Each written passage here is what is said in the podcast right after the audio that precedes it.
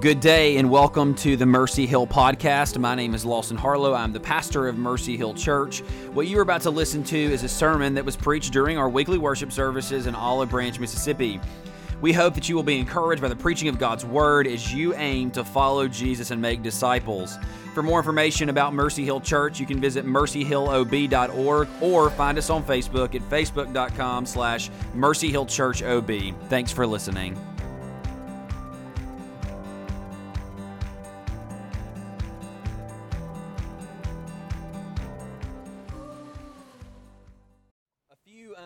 Months ago, as I kind of do in my quiet time, I, love I love what I call dead men. Um, dead men are the guys who, though they though they though they are dead, they still speak. Um, one of these men is a guy named Charles Haddon Spurgeon. You've heard me mention him a couple of times, and I would encourage you that if you ever get the opportunity to grab a book that he's written, um, you would you, you want to do that. It would be it would be edifying for you. But um, one of the habits that I have is I like to read his sermons um, which if you if you really want to see something humorous, drive by my house about nine o'clock at night, ten o'clock. You'll see me probably upstairs in my study reading a sermon out loud because sermons are meant to be heard, not just to be read. So I'm sure my neighbors think I'm nuts, but that's fine. They're they're right. Um, but it, while doing that, I came across a sermon that Charles Spurgeon preached on Easter. The title of the sermon was Spiritual Resurrection. And in that sermon, he essentially walks through all three moments that Jesus raises someone from the dead. There are three occurrences of that in the New Testament. Um, the first is the raising of Jairus' daughter, the second is raising the son of a widow, and the third is the raising of Lazarus, the one that we are most familiar with. Very interesting sermon, a very interesting one, especially for an Easter Sunday. He even notes at the very beginning of his sermon in his introduction that he is going to preach in regard to a spiritual resurrection on the day that we celebrate Christ's physical bodily resurrection. The reason he did this was to show that the physical resurrection of Christ is something that essentially makes it possible for our souls to be raised from a state of spiritual death. And it's very interesting as he walks through this passage, as he walks through these occurrences, because the way that Jesus raises each and every individual from the dead is unique.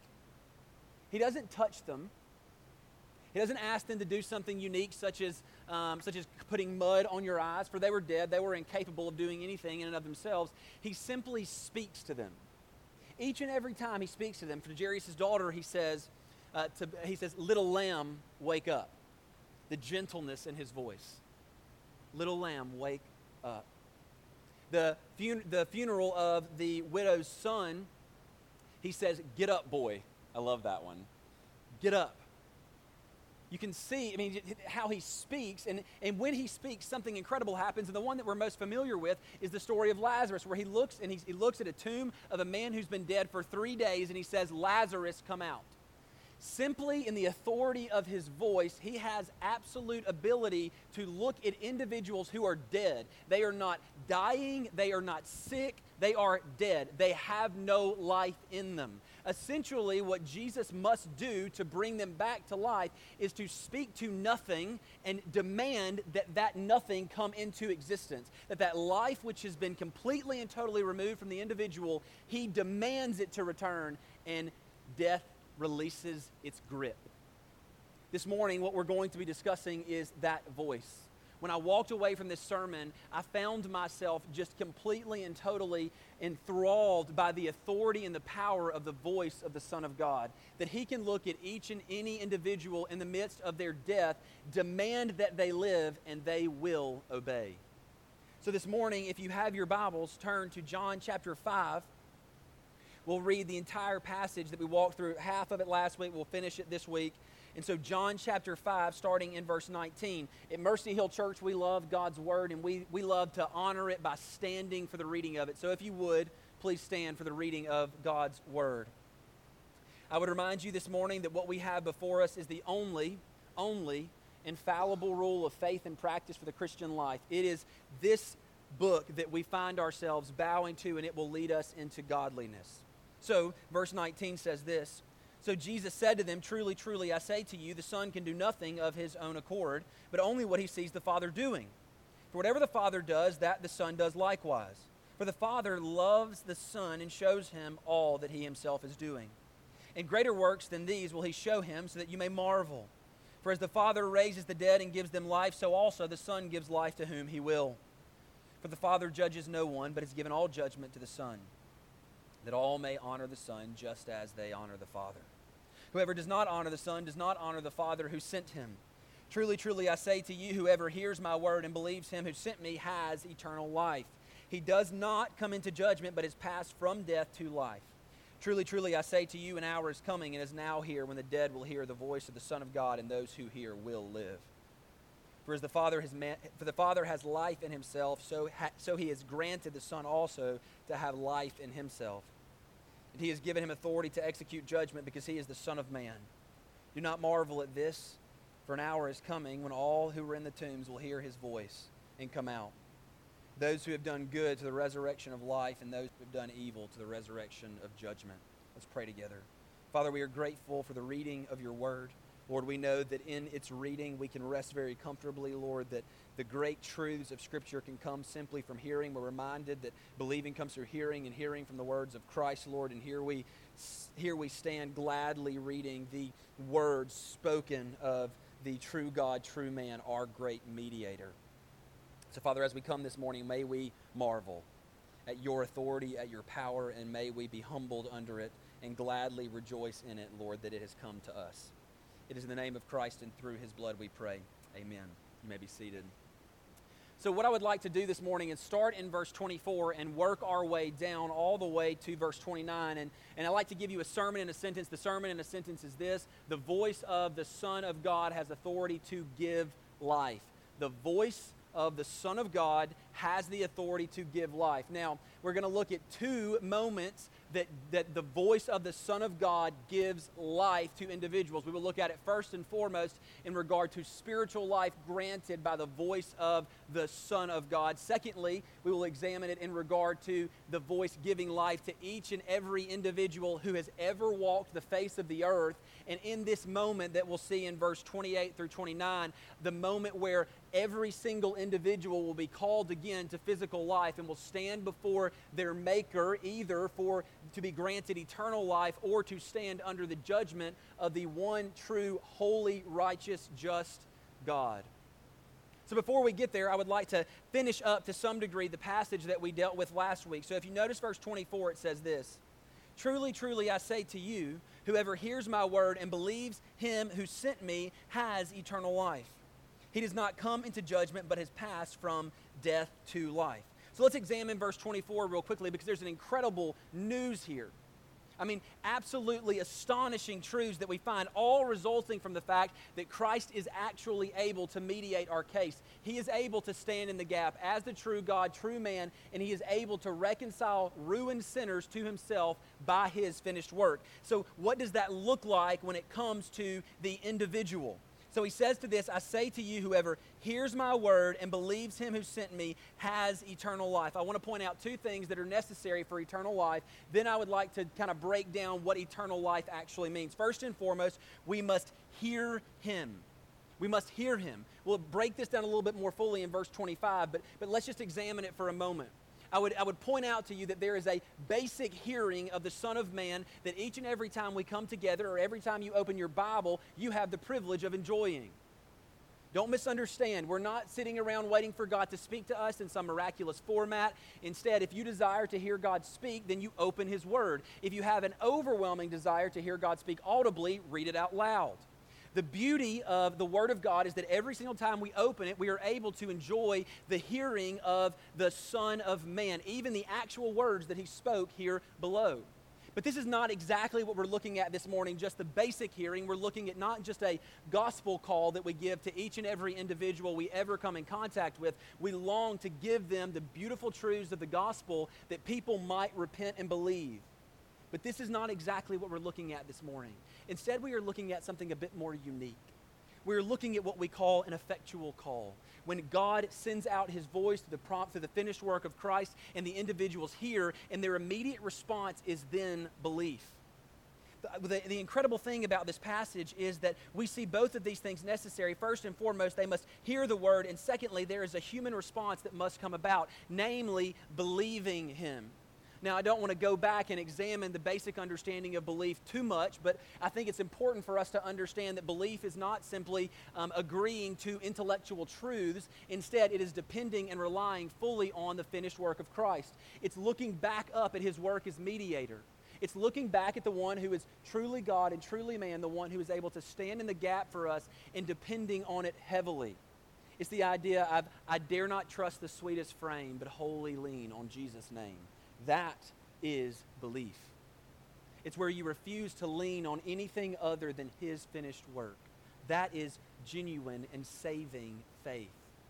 And so, what does it grant to us? It grants to us this eternal life. Eternal life. Can I take a moment, real quickly, and just I think when we come to this passage or come to any occurrence where we examine eternal life, our first instinct is to examine eternal before we examine that which it modifies. So consider with me that eternal can be the single most terrifying word that we have in the English language. Because it means perhaps if eternal is modifying some type of suffering, then, then all of a sudden eternal is that which brings us to our knees and tremble and fear before it. You see, when we come to eternal life, almost immediately we come to examine its longevity instead of its substance. You see, eternal life is not made in the fact that it lasts forever, it is instead made by its purity. Consider with me for a moment that in eternal life, the thing that we should examine first and foremost, the thing that should captivate us more than anything else, is the term life. What does this actually mean? Eternal life is that, is, is that grand privilege and treasure of the saint that he gets to, she gets to eternally dwell in the presence of the one whom actually possesses life. Eternal life is sitting under and in the glory of God throughout all of eternity. And friends, if life is not that, if life is simply what we have here below, because I genuinely think most saints actually desire, for some reason, the life that you have here eternally. I'm out. I don't want that. That's weak.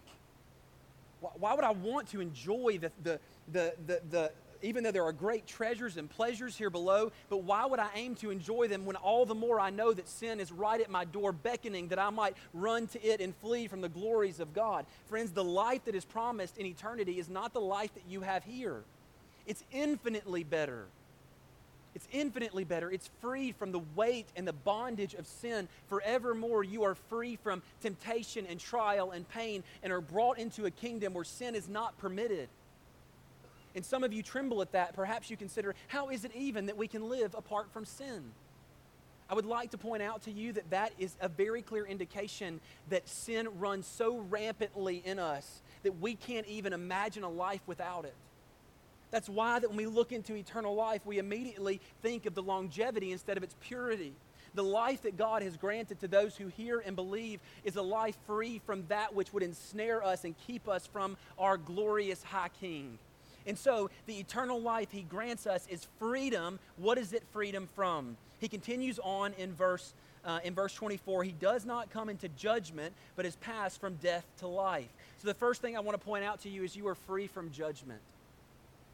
Have you ever stopped to consider that day where you will stand before the omniscient judge? We would look at him and He knows every moment of our lives. He knows each and everything we have ever done and the motivations of them.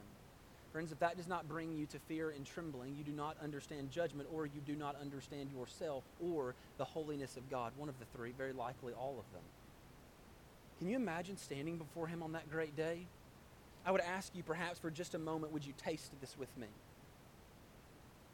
To stand before the high King of heaven, holy, the one to which angels gladly sing around his throne, Holy, holy, holy is the Lord God Almighty. And they never grow bored because his holiness is something to sit and admire and has been and will continue to be throughout the expanse of eternity. You will stand there on that day and, perhaps you will present your case before him without a mediator present. Taste just for a minute what that would be like.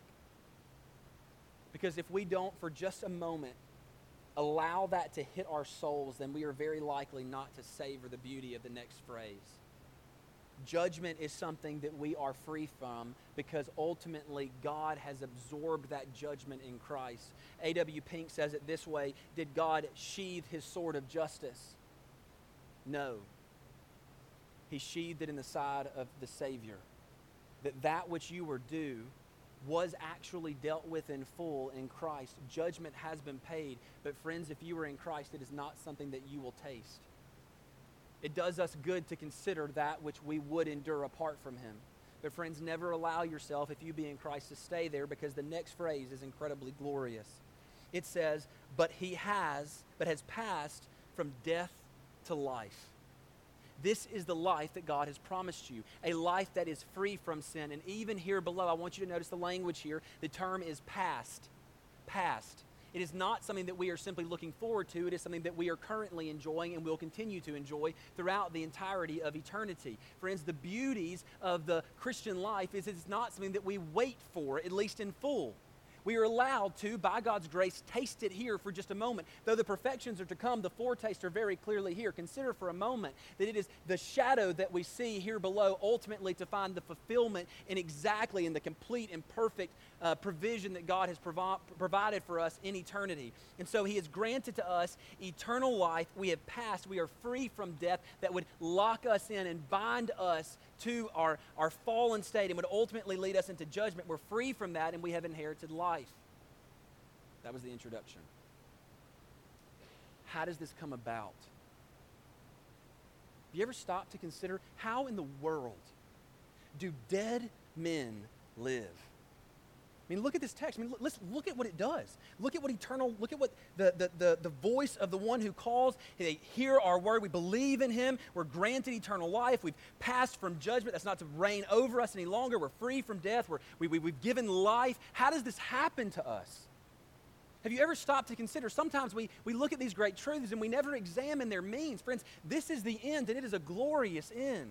It's an incredible end we get to enjoy the splendors of heaven throughout all eternity. Uh, I love what Ephesians says that he might show the immeasurable riches of his grace and kindness toward us. He's granted us eternity that we might forever enjoy his kindnesses. And friends, he needs that expanse of time that he might display them in full.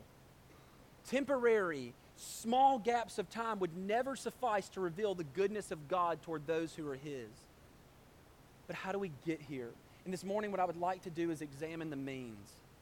I would like to examine the means first and foremost because I would like to, if possible, take a sword to our pride and arrogance, watch it die because it needs to.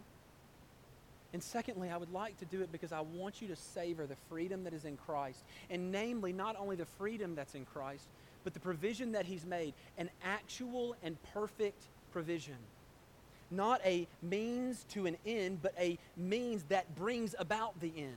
It is actually going to bring about that which was intended. I would ask you this question, and, and, and perhaps it would be one that we could even answer audibly. That's not going to happen. I know it's not. Um, does God fail? And the answer should be a resounding no. Would you consider for a minute the folly of a God who fails? Friends, we don't call that a God, we call it a creature. So this morning, I would like to bring about, discuss the means by which we come to hearing the voice of the Son of God, the means by which we come to believe the voice of the Son of God, and the means by which we enter into that grand eternal life free from judgment. So, notice verse 25. Truly, truly, I say to you, an hour is coming and is now here when the dead will hear the voice of the Son of God and those who hear will live. I would like to point your attention back up to verse uh, 22, I believe, um, and, and we'll look at that in just a moment. Actually, it's verse 21. We'll look at that in just a moment. But before we break that down, I want to point out a couple of things to you. First and foremost, notice the language in verse 25. I say to you, an hour is coming and is now here. We've seen this, this structure multiple times in this passage. And normally, what it is, is it's saying, Jesus is making the reference to the fact that that which we have been waiting for is now actually coming about in our current day and time. It is actually being brought to fruition. And so, if you notice the language, it says this An hour is coming and is now here when the dead will hear the voice of the Son of God. So, the first thing I'd like to examine is this the authority in which God is able to speak to the dead. I would like to consider for just a minute that it is not the dead who possess the ability to hear. That is a stupid argument for me to make, even though, because I, I, know each and every one of you are aware of that. We go to, uh, perhaps you have even done this, you go to a graveside And as you go to the graveside, you would stand there and you would speak to one who is in the grave. Friends, as much as that is sentimental and we enjoy those things and we can celebrate great truths, they can't hear. They are dead. David Platt tells the story of his preaching class. And in his preaching class, his professor Jim Shaddix invited them to the graveyard. And it was in the graveyard where he asked those in the preaching class to preach to the graves that they might live. And they all looked at him like he was nuts. And he said, This is what you do every Sunday. The intention is that we would preach the Word of God. We, though, are completely incapable of bringing about conversion of individuals. But, friends, the voice of the preacher is not the voice of the shepherd. When he speaks, he will bring about his end. And what we find this morning in this passage is the hour is coming and is now here when the dead will hear. And we know the dead will hear not based on their ability to hear, but on the power and authority of the voice of the Son of God. Friends, when that voice rings out, when it goes forth for the intention of whatever purpose it may be, know in full, hear me, know in full, it does not fail. It will never fail when that word goes out, when it rings out, you can even look at this all the way back in Genesis chapter 1. I argue very, uh, to the best of my ability anyway, that Genesis chapter 1 is very, very clearly, and I think almost prophetically an illustration of what takes place at conversion. It is the voice of God that brings something into nothing. It is only by his sovereign hand and will that any life could ever be given to those who were dead in their trespasses and sins. Friends, we, each and every one of us, at one point or another in our life, were the individual who was dead. There was no ability for us to hear. It was in his sovereign hand, his authority, the glorious voice that spoke creation into existence was that which created life in you. This is what we call a spiritual resurrection. It was that which Spurgeon fixated on in that sermon that the dead will hear. What an incredibly profound statement. You can even imagine the Pharisees, as they're hearing these things, they would question, Is the dead able to hear? And immediately met with because of the voice of the Son of God. He is saying that he has the supremacy, that he has the ability to ring out that truth, and ultimately and immediately those people who hear will live. Now, this is the next thing I would like to point out to you in this particular passage. It says, The dead will hear the voice of the Son of God. To what end then? The, voice, the dead will hear. They'll hear. Now, what happens when the dead hear? Those who hear will live. Those who hear will live. I would point you back up to verse 21 now, if you would. For as the Father raises the dead and gives them life, so also the Son gives life to whom he will. The Son has determined that he would give life. When he rings out that glorious voice to demand that people come to life, dead men obey.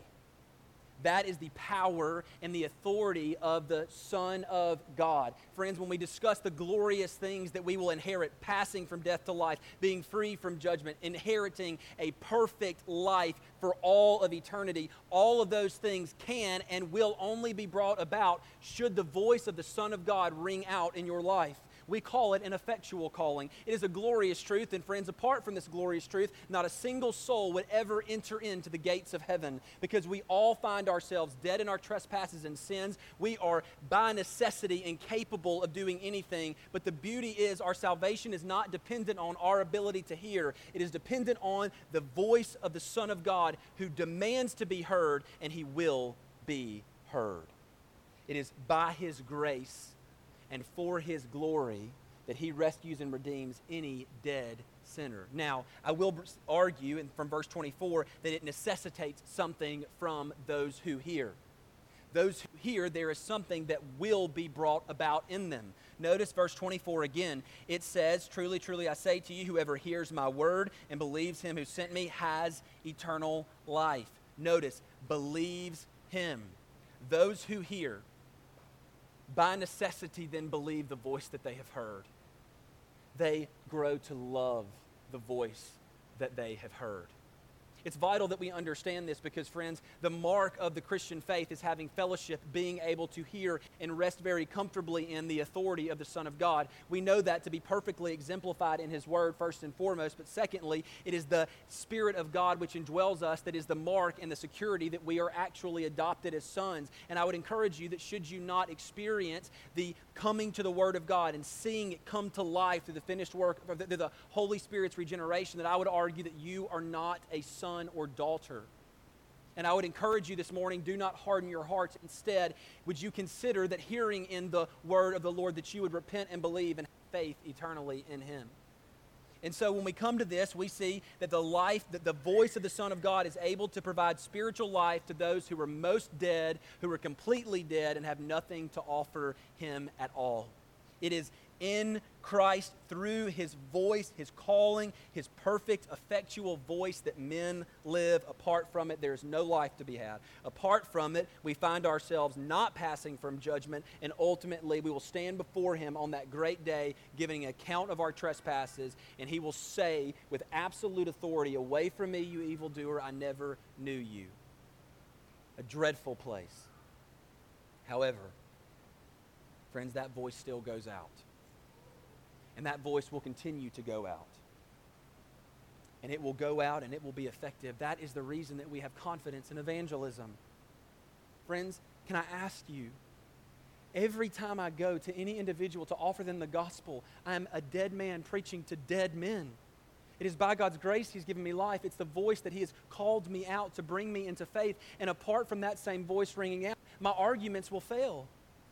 I don't have the ability to convince. I can't argue a dead man to come out of his grave. That's the beauty of the gospel. It demands that Christ receive all the glory. He is the initiator, He is the one who keeps, and ultimately, He is the one that on that great final day will be our glorious advocate, and He shall not lose a single trial. And so we have this great hope in our evangelism that as we go out to preach the gospel, that Jesus, in His authoritative voice, his effectual voice will say, Live. And they will do just that. Secondly, I would like to point out in verse 26 this what is the life that we inherit? Verse 26 says this For as the Father has life in himself, so he has granted the Son also to have life in himself consider with me for just a moment the fact that the life that God, that the Son, the voice, the voice of the Son of God is calling us to is life in Himself. Not life apart from Him, not life apart from the Father. The invitation of the voice of the Son of God is come and enjoy life in me. This is the major motif of Ephesians chapter 1 and 2. Everything that we find laid out in Ephesians 1 is the idea that from the foundation of the world, God has, in His infinite grace, placed people in Christ. And if we be in Christ, we will enjoy Him forevermore. It goes on to say that those who are dead in their trespasses and sins have been made alive together with Christ. They have been seated with Christ in the heavenly places. It is in him that we have life and life more abundantly. Friends, the gospel does not offer you any life apart from life in Christ. If your desire, if your love, if your affection is not bent toward Him, then you will not enjoy the life that is offered in the gospel. The gospel brings about not only the life that is provided, but will also bring about the affection for that. Because, friends, naturally, we are not predisposed to loving the things of God. Romans chapter 3 makes it abundantly clear no one seeks for God. All have turned aside together, they have become worthless. Friends, this passage in Romans 3 takes the head of man all the way to the toes and says, There's nothing in you that desires him. But at this voice, at this voice, that which is dead, he gives life to. And the saint loves and longs to only be in Christ and have that life. So it goes on, and I would like to transition then from the idea of life spiritually that the voice of the Son of God is able to give, and then transition into the very last voice that the saint will hear and the very last voice that the sinner will hear. Notice the language that we find in verse 26, uh, 27. And he has given him authority to execute judgment because he is the Son of Man. First, I'd like to point out to you as we transition that Jesus himself changes the language that he uses in regard to himself. He's been making reference to himself as the Son of God, and then we see him change his language to say that he is the Son of Man. We should not gloss over this. Um, uh, my, my pastor, while I was growing up, said that the Son of Man was his favorite title. And when he makes this claim, he is essentially arguing that he has a unique authority to judge man. Friends, God has all the authority to judge man as he will based upon his own sovereign rule and reign and his omniscience. But the beauty of giving authority of judgment to the Son of Man is that he is one who sympathizes with our weakness. There are three major things we can consider from this. First and foremost, we consider that he is the apocalyptic judge that we find in the book of Daniel and in the book of Revelation. God has given him authority to do this. The Ancient of Days gives the Son of Man authority to judge. Secondly, he is the best judge because he is able to sympathize with our weakness. What a glorious thing, isn't it? The Son of Man would be able to sympathize with our weakness. Last week we spoke of his authority. Last week we spoke of him taking off all the advantages of being God and coming and dwelling with man and perfectly fulfilling all righteousness. Friends, he knew and did fulfill perfect righteousness as true man. He sympathizes with our weakness, he knows our frailty. What a glorious thing that God would grant that to be our judge. But lastly, he is the Son of Man and he is the judge because he is the perfect revelation of the Father. There will be a day where these, where, where, these Pharisees will stand before him and they will say, We love the Father. I said, But you hated me. And I'm the perfect revelation of him. You're telling me you love the Father, but you hate his Son. That it doesn't work that way. The very moment that I came, that I dwelt among you, you rejected me. I want you to notice that in John chapter 1, it doesn't say that they did not know him, it says they rejected him. Friends, these individuals who looked at the perfect revelation of the Son and said, uh, they will stand before that judge. What a day of fear and trembling. He is the Son of Man, and by that title, he will judge each and every soul. But I'd like to point out to you what this judgment will look like. Because here we see that second cry of the Son of Man. We see his voice has the authority to not only grant life spiritually, but secondly, that he will, by his, um, by his sovereign authority, demand that each and every individual that has ever lived be reunited with their body and stand in judgment. Notice the language in verse 28. He says, Do not marvel at this for an hour is coming when all who are in the tombs will hear, the, hear his voice and come out. Those who have done good to the resurrection of life, and those who have done evil to the resurrection of judgment. The first thing I want to point out to you is the very clear distinction in the first voice that goes out and the second. Notice the language in verse 25. It says, An hour is coming and is now here. In verse 28, you see, For an hour is coming. There is one reality in which we are living currently where the voice of the Son of God goes out and it gives life to whom it will. Secondly, there is a moment that is coming and that same voice will ring out, not to a certain people, but to each and every individual who has ever lived, and he will, by his sovereign voice, demand that each and every soul be reunited with its body. Friends, let me make this statement clear. Going back to the idea of eternal life, from this moment forward, each and every individual will exist forever. They will exist forever. In a day and time where there are multiple authorities in the church, they're not real authorities, they're heretics. They would say that hell does not exist. You deny the authority of Scripture. Friends, the eternal punishment of hell is a reality, and it is a reality that we should not take lightly, nor should we, for the sake of consoling ourselves emotionally, refuse it to be true. Ostriches may stick their head in the sand, but a lion will still eat them. And so when we come to this passage, we see this incredible moment. I can't even imagine the sight where each and every grave will be open and all that are in the tombs, all that have died, will exist once more. Their body will be reunited with their spirit, and they will come to one of two things.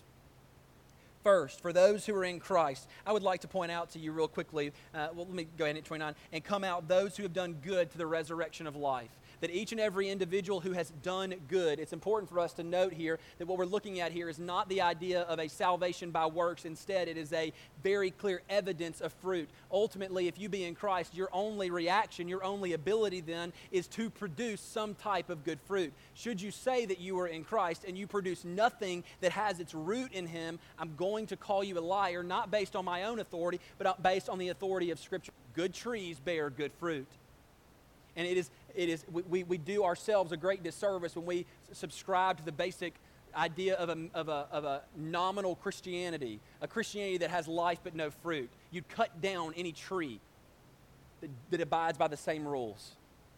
If it does not bear fruit, it is not healthy, it is not alive. And so, what you see here is first and foremost that when that voice goes out, the good will be raised to, the new, to, to, to a life that will never, ever end. Now, the beauty of this is this will not be the first time they have heard that voice. This will not be the first time they had heard that voice. Can you imagine on that great day? You've heard the voice of the Son of Man. He had brought life to you. Not only had he brought life to you, but you have been enjoying him all the more from that moment forward. Perhaps it is that you have passed from death to life. Uh, perhaps it is that you have passed away here below and that you have entered into that state where we are awaiting that glorious day when Christ will return, but nonetheless you have been in fellowship with him. You know his voice. What a glorious thing it is to hear the voice of not the Son of Man who is coming to judge, but the Son of God who has ransomed you. That voice will be familiar. That voice will be rejoiced in. And when we hear it, we will celebrate. We will be overcome because our groom has come for us. We sing, Even So Come. My friends, what we are singing to come is that second voice resounding throughout creation that we might hear its sweet melody and dwell with him forevermore. That is the voice that we will hear on that great day. And that is the day of glory that we look forward to, that we celebrate, that we sing, Even So Come. But there will be a voice for many that will be heard for the first time. And on that day, that voice will ring out. Men will be reunited with their spirits. And they will stand before the judge, who is indeed the Son of Man, who sympathizes with, with their weakness, but all the more is just, perfect, righteous altogether. That he knew that the creation had proclaimed had made it clear that there is indeed a creator, one who is able to save. They not only had creation cl- many would have heard the gospel and they would have rejected it. They would have said, I am in no need, I am righteous myself. And on that day, they will stand before him and they will defend his right, they will defend their own righteousness and they will find themselves wanting.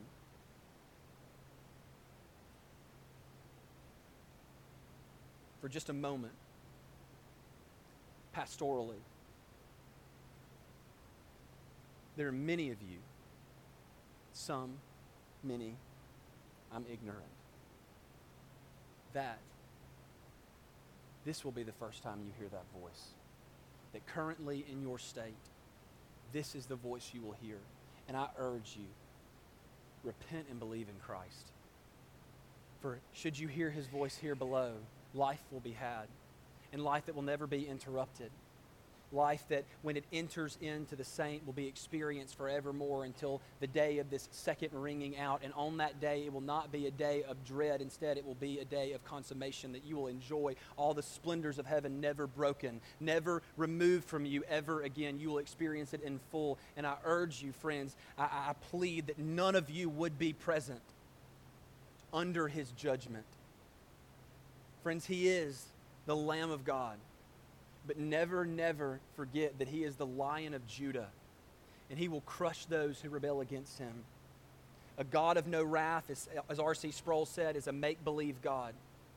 Friends, if he is just, if he is righteous, if he is all the thing the Scripture attests to, he will not stay his hand. Friends, he did not stay it in regard to his son, he will not stay it in regard to you. And so I plead with you this morning repent and believe in Christ. His door is open. But for those of you who are in Christ this morning, would you fix your eyes there? The great problem, the great issue with the Christian faith is I think very rarely do we first and foremost enjoy the spiritual life that God has granted to us. He has called us out of darkness into his marvelous light. He has transferred us from the kingdom of dark into the kingdom of light. And then the list goes on and on of the things that he has accomplished for us. And my friends, I would encourage you live in that glorious truth. The Puritans had the idea of what we called vivification of the Spirit, giving life to the Spirit. Friends, the Spirit gave life to you. It will continue to sanctify you. Do not be foolish and neglect growing in that life that He has provided.